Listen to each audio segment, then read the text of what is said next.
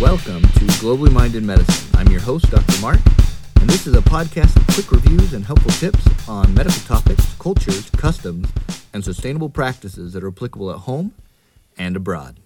The opinions expressed are our own and do not represent those of our schools or our employers and are not meant for medical advice. It's just a little education and global exploration. On today's podcast, we are covering malaria, hot and cold illnesses, and a tip to reduce our plastic waste. So let's get into it. All right. So here it is. I'm so excited. This is our first Globally Minded Medicine podcast.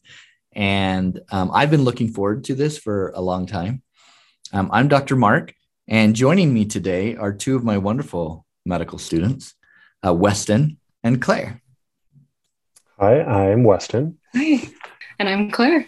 Yeah, I'm so excited to have you here. Thank you both for joining me. Yeah. So, yeah, should we just jump into things? Yeah, let's do it. Let's do it. Okay.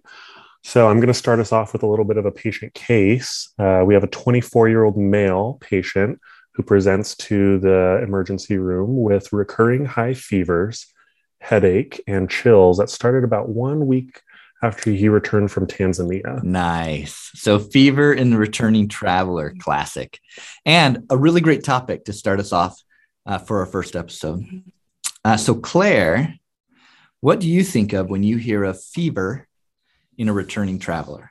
Well, I think it's easy to jump to the like tropical disease cause of fever, but it's important to remember that even in returning travelers, the most common of cause of fever might actually be a non travel related cause, like respiratory cold or pneumonia, UTI, strep throat, things like that. And I guess with the time we're living in right now, we should probably throw in COVID 19 to that mix. Yeah, absolutely. Oh, yes. sure. Yeah. Um, so you're you're absolutely correct, Claire. That's right. We don't necessarily want to focus so much on the travel that we forget about those common causes. Um, but since we are talking about globally minded medicine, let's bring in some of those travel related causes. Yeah, for sure. Okay, so diarrhea is a pretty common occurrence in travelers and can sometimes cause fever. Typhoid certainly fits into this, uh, but then you also have the mosquito borne illnesses. Uh, to name a few, there's dengue, chikungunya, yellow fever, and of course, malaria. Nice. And yeah, there's a bunch more. Um, but today we're going to focus our discussion on malaria. So, first, uh, we both tell me what you both already know about malaria. Yeah, so I'll I'll jump in here first, Claire. Um, malaria is a potentially deadly disease transmitted by the Anopheles mosquito, and actually, it malaria makes up the top ten list of causes of mortality in some areas of the world, which is kind of crazy Oof. to think about. Yeah. But yeah, it's it's not just this, you know, occasional thing, but it's a it's a serious cause of death in in some places. I knew it was a high uh, just a high mortality rate because what I know about it is that about half the world's population is at risk for it. So that's kind of a big deal. I would agree. That's a huge deal. Um, yeah. So, just to give a little bit more background on malaria, in 2020, the World Health Organization estimated about 241 million cases and over 600,000 deaths worldwide. These numbers were um, a little bit worse in 2019, I think partially due to the disruptions caused by COVID 19. Mm, yeah, there have been a lot of disruptions, both globally and individually for that. Yeah, that's that's definitely true. So, Westin, what else can you tell us about malaria? Yeah, so um, like you said earlier, it's transmitted by mosquitoes and it is caused by a single celled parasite ca- called Plasmodium. Um, do you know how many Plasmodium species cause malaria in people? Ooh, I think there are five, but I only know two um, P. falciparum and P. vivax. Uh, that's okay, Claire. Those are the only two I ever remember either. Same. Um, oh, good. okay. yeah, those are the two good ones to remember because those two cause the most um, issues. And Plasmodium falciparum is definitely the deadliest, uh, but some others are P. malariae, P. ovale, and P. knowlesi. And while malaria is found in tropical and subtropical areas, actually about 95% of the cases and deaths occur in sub Saharan Africa. Right. And it out of those uh, populations there, it tends to really affect children under the age of five the most. Yeah, that's really sad. Um, like 80% of the deaths happen in kids. Other high risk groups include pregnant women, mobile populations, travelers with low immunity, and patients with AIDS. So, our patient in the case has a fever and headache and chills. What other symptoms does malaria cause? Well, um, you can also get nausea, vomiting, diarrhea, abdominal pain, muscle and joint aches, fatigue, and if the case is severe enough, altered mental status and death can occur within 24 hours of those severe symptoms starting. Ooh, that's that's so fast. So it's definitely something you don't want to miss. Definitely don't want to miss this. Yeah. Um, symptoms usually come on about a week to a week and a half to two weeks after being bitten by an infected mosquito, but occasionally it can take up to a year to manifest. So it's something you definitely want to keep on your differential, even if uh, your patient has traveled um, not as recently. Right. Yeah. With that remote travel, right? Good suggestion. So, um, how are we going to diagnose and treat our young man in the ER? Good question. Um, well, if we are in a high area where we see this a lot, uh, there are rapid diagnostic tests that we can run. Well, that's right.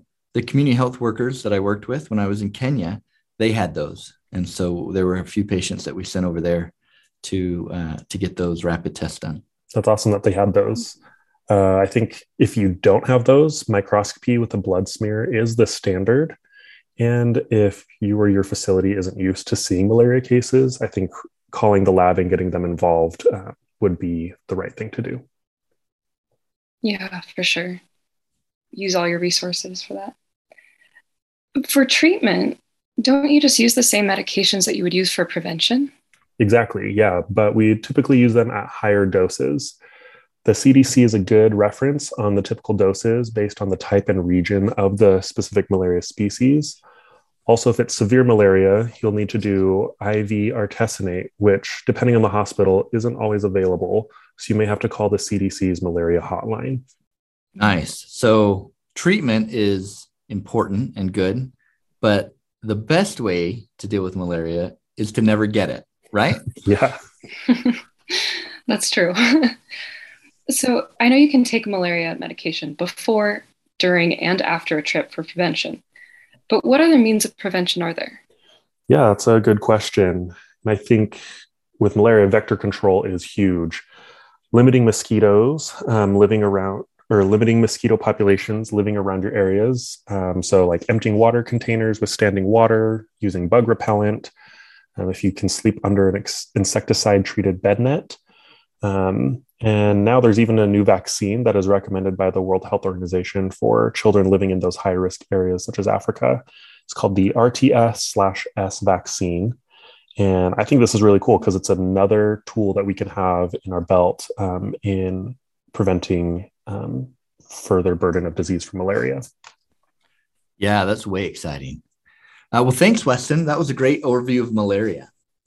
Um, do you think you could take all the things we just discussed and maybe put it in a bite-sized portion for us? Uh, yes, I can definitely do that. Um, so, just to sum everything up, malaria is a major cause of mortality, especially in sub-Saharan Africa.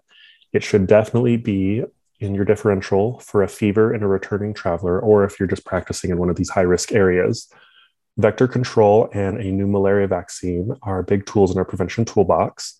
And last, we should be using regionally specific anti malarial drugs for both prevention and treatment. And be sure to get our labs and pharmacy teams involved for suspected cases, as well as contacting the CDC if it's a severe case. Nice. That was great. Thanks. Now, with all of this talk about mosquitoes, I'm just itching to know what's next. Oh, all right. Well, our next segment had to had to put another pun in yeah, there for you. Thanks. I appreciate the puns. We'll try to keep those going. Um, yeah. So our next segment is all about cultures and customs. So I do think it's important before we start this discussion to mention that cultures and customs vary widely, even within small regional populations and even within families. So while it is helpful to broaden our understanding and knowledge about certain beliefs and traditions and practices common to certain regions and cultures, it's also important to stay culturally humble, right? To um, approach each individual individually.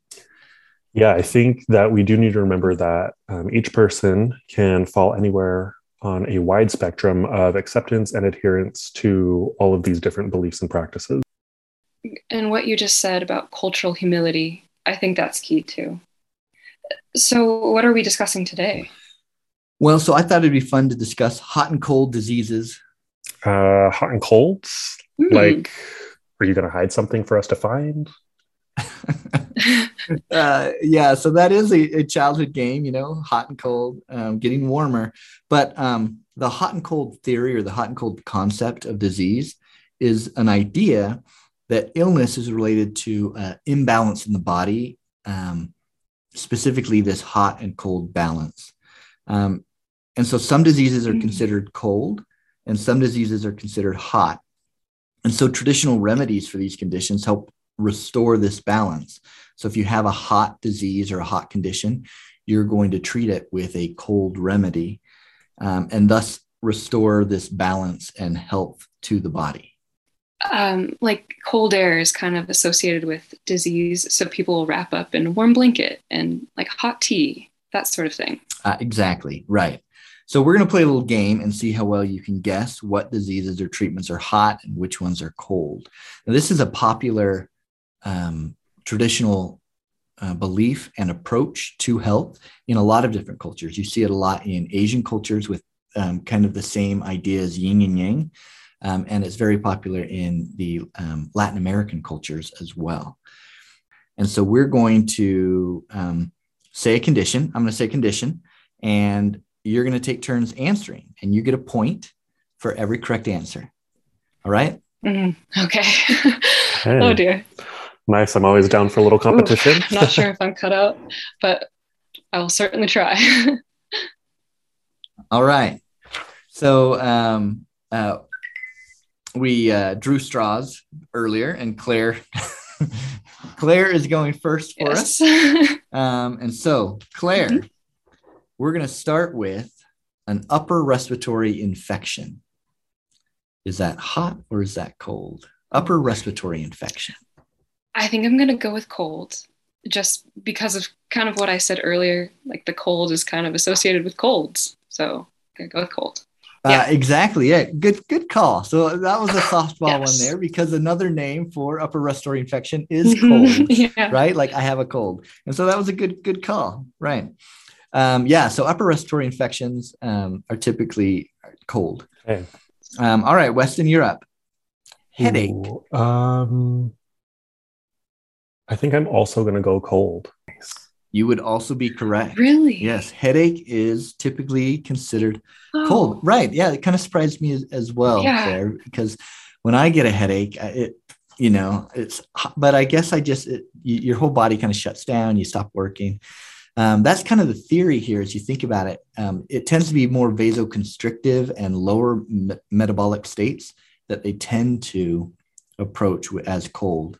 And those that are more vasodilatory or associated with vasodilation um, or higher metabolic states, they tend to consider hot. So those are some hints for you as we keep going down this list. All right, Claire, you're back up and we're tied 1 1. Okay. Sore throat. Where are you going to put sore throat? Mm, I I kind of want to lean towards hot because it's because of the inflammation. So I'm going to say hot. Final answer. That makes me nervous, but yes. Hot is correct. Good answer. Yes, two in a row. Very good. Yes, good answer. All right, Westin, diabetes. Oh gosh, I don't even know what like temperature I'd assign to this. Uh, I'll say cold again. Cold again.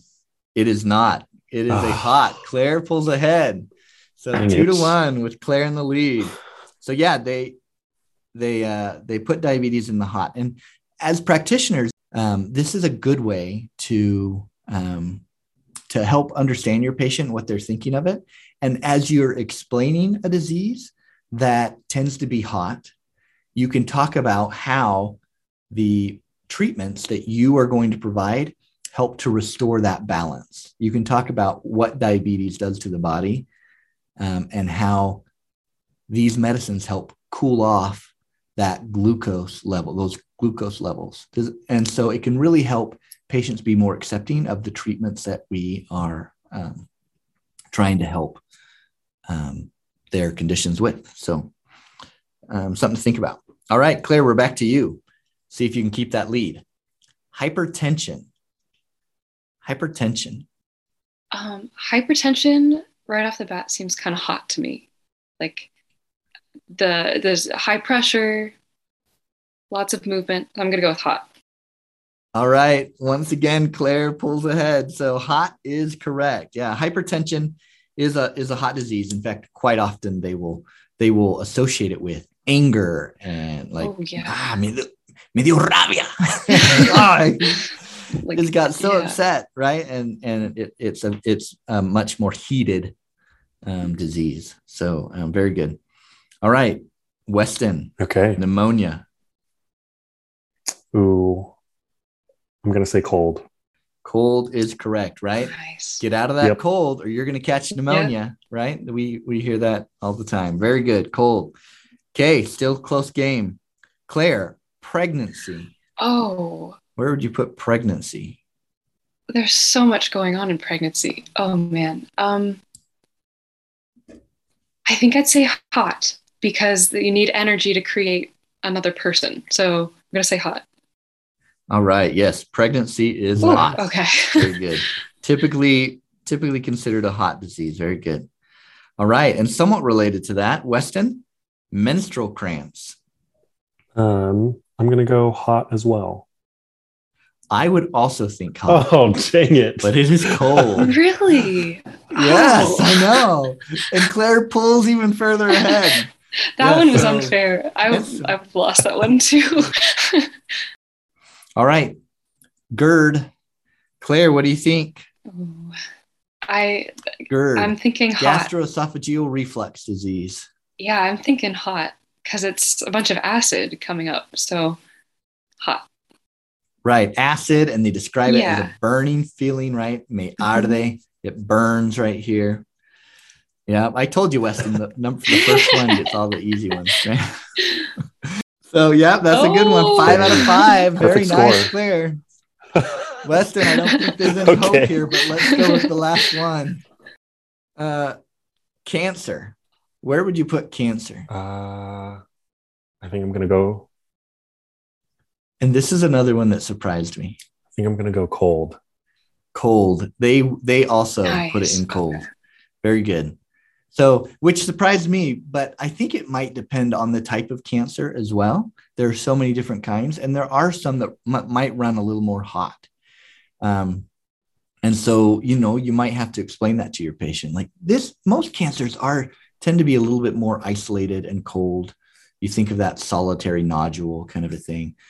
But this particular cancer, let's say like um, leukemia or something like that, it is excessively um, metabolizing in your body, you know, and so it, it could be more of a hot thing and and we need to cool that down. But again, if you if you kind of look at this concept um, and you're just trying to help show how the treatment helps balance out, it's all about reaching that balance, that healthy balance in the body.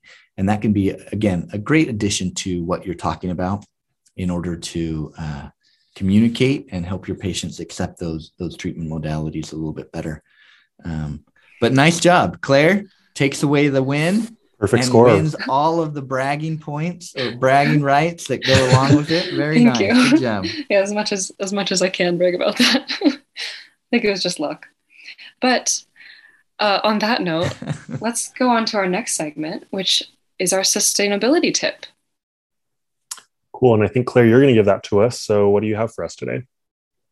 Yeah. Well, we all know plastic is a huge problem and it just keeps getting worse. Yeah. So pollution from plastic is a huge environmental threat. And there are lots of ways we can reduce our plastic waste. Yeah, exactly. Uh, but today we're just going to talk about one, and that is using less single use plastic bags. So, when you say single plastic bags, are you talking about like little sandwich or like snack bags? Yeah, like baggies. Yeah, there are lots of, of those single use plastic bags, but those ones that we use for lunch and snacks are a huge way that we can cut down on our waste. All right. So, what should we be doing instead of using those little baggies? Well, there's paper bags and reusable containers or reusable bags. All of those are a simple solution, a simple swap that you can change out. It may mean that you have a few more dishes or a few more things to add to your laundry, but at the end of the day, it'll be a positive step in helping out the environment for sure. Yeah, actually, um, I was suggested this tip uh, several months ago and started using silicone bags instead of single plastic bags, uh, those reusable oh. Ziploc type things, and um, and then just Tupperware um, instead um, for my lunches just to come at work. And uh, my kids have been using them to take to school. And my wife actually commented just the other day how much less plastic bags we're buying from the store. We just don't use them that's like awesome. we used to. Um, and it's been good. Yeah, that's awesome. Um, and actually, when I was in Kenya, um, Kenya actually just uh, fairly recently outlawed these plastic bags. And my colleague was telling me that she noticed a huge difference in the amount of trash along the roadside and such um, between this trip that we went on and a trip that she had been on a few years earlier before that law went into effect. Oh wow, that's super cool. Yeah, those are that's a good tip. I think. Uh, yeah, I really like the um, Tupperware thing for lunches. I think that's something I can start doing. Yeah, there you go. All right. Well, that wraps up our first Globally Minded Medicine podcast. So I want to thank both Westin and Claire um, for joining me and for all of you that took the time to listen. I hope you enjoyed it and will join us next time. Till then, I wanted to end with a poem. And maybe we can each take our section of the of the poem. What do you think? Okay, sounds good. Okay. All right, Westin, start us out. Okay, so if malaria is on your mind when a fever you do find, you might be globally minded. If you learn that cold and hot a child's game is not, you might be globally minded. And if a reusable food container is for you a real no brainer, you might be globally minded. Nice. All right. Well, stay globally minded, my friends. Till next time.